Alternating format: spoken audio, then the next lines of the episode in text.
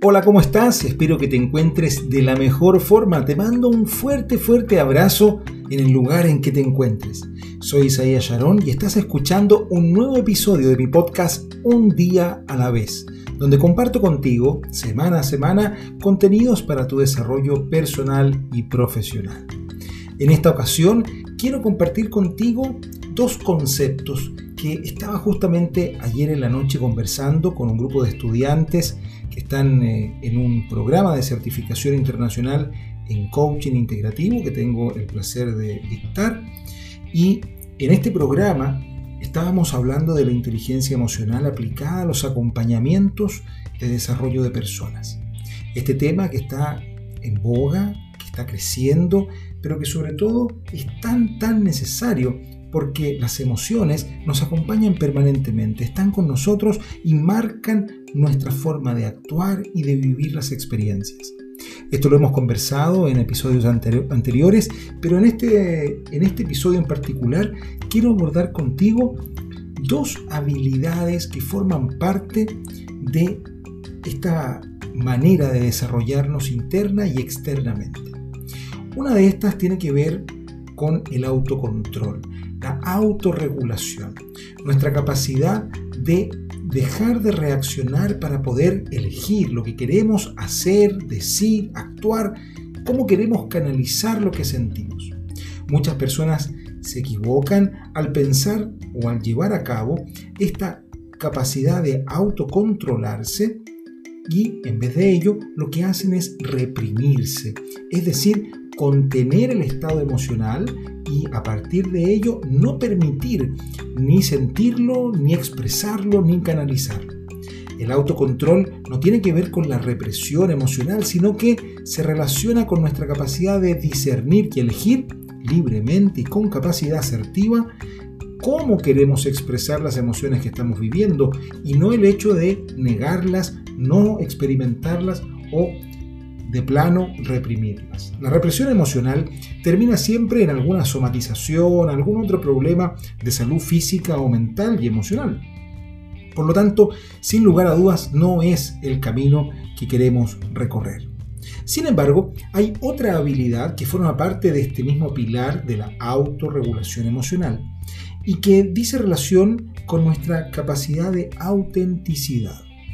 Hace años, dando una cátedra en una universidad, daba a elegir a los estudiantes entre un producto original y su versión imitada. Esa copia pirata, pero de buenas características, de buena calidad, pero sin lugar a duda mucho más económico. Los estudiantes eligieron, en su casi totalidad, la versión original. Y parece ser de que los seres humanos preferimos siempre el original que la copia. Y esto vale no solamente para los artículos, sino que también para nuestra vida, para las relaciones, para las amistades, para los espacios de trabajo. Nos gusta más estar con la gente que es genuina, que es auténtica verdaderamente. Nos genera confianza, promueve el vínculo y nos gusta o no nos gusta, pero es claro con quién estamos. ¿Cómo ser auténticos y a la vez poder autocontrolarnos? ¿Controlar nuestras emociones es de alguna forma dejar de ser genuinos? Muchas personas, cuando se comportan de forma poco asertiva, agresiva incluso, faltas de respeto, dicen: es que yo soy así, soy una persona intensa, apasionada, de convicciones, de carácter fuerte, y encuentran muchas explicaciones o términos para poder adornar un comportamiento poco adaptativo. Esto no nos ayuda, sin lugar a dudas, a mejorar, a crecer, sino que busca justificar aquello que no estamos logrando hacer del todo bien. Entonces, cuando hablamos de ser auténticos, no es ser aquello que fluye en el momento como una reacción visceral de las cosas, sino que es, por una parte, tener esta capacidad de autocontrol, de canalización de nuestros estados emocionales, y por otro lado, poder conectarnos y reconocer lo que nos pasa y ser transparentes de, por ejemplo, poder decir: ¿sabes qué? Me siento ofendido, pero en vez de responder de mala manera o tomar una decisión en particular, puedo ser auténtico y a la vez gestionarme, administrar lo que me pasa para con ello también lograr acercarme a administrar los resultados que quiero. Con esto te quiero decir no solamente algo que hemos conversado en episodios anteriores de la importancia de las habilidades emocionales para nuestro desarrollo, sino que también te quiero invitar a que puedas reconocer en ti tus propias capacidades de autocontrol, si es que las emociones te ganan y finalmente terminas siendo capturado o capturada por estas emociones en el momento, reaccionando impulsivamente, o si logras controlarlas y gestionarlas de una forma consciente y estratégica para ti. Y por otro lado, ¿qué tan genuino o genuina estás siendo con lo que te pasa, con lo que piensas, con lo que necesitas y lo que quieres?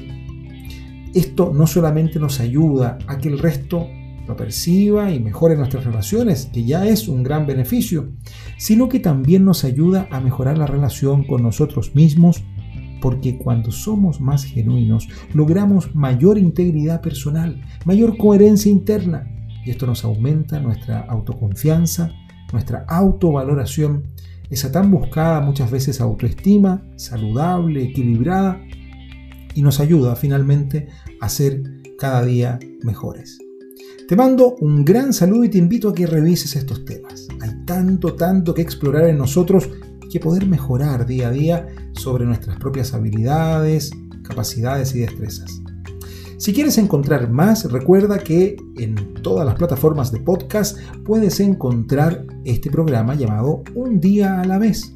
También me puedes seguir y encontrar contenido en mis redes sociales. Me puedes buscar como @IsaíasYarón.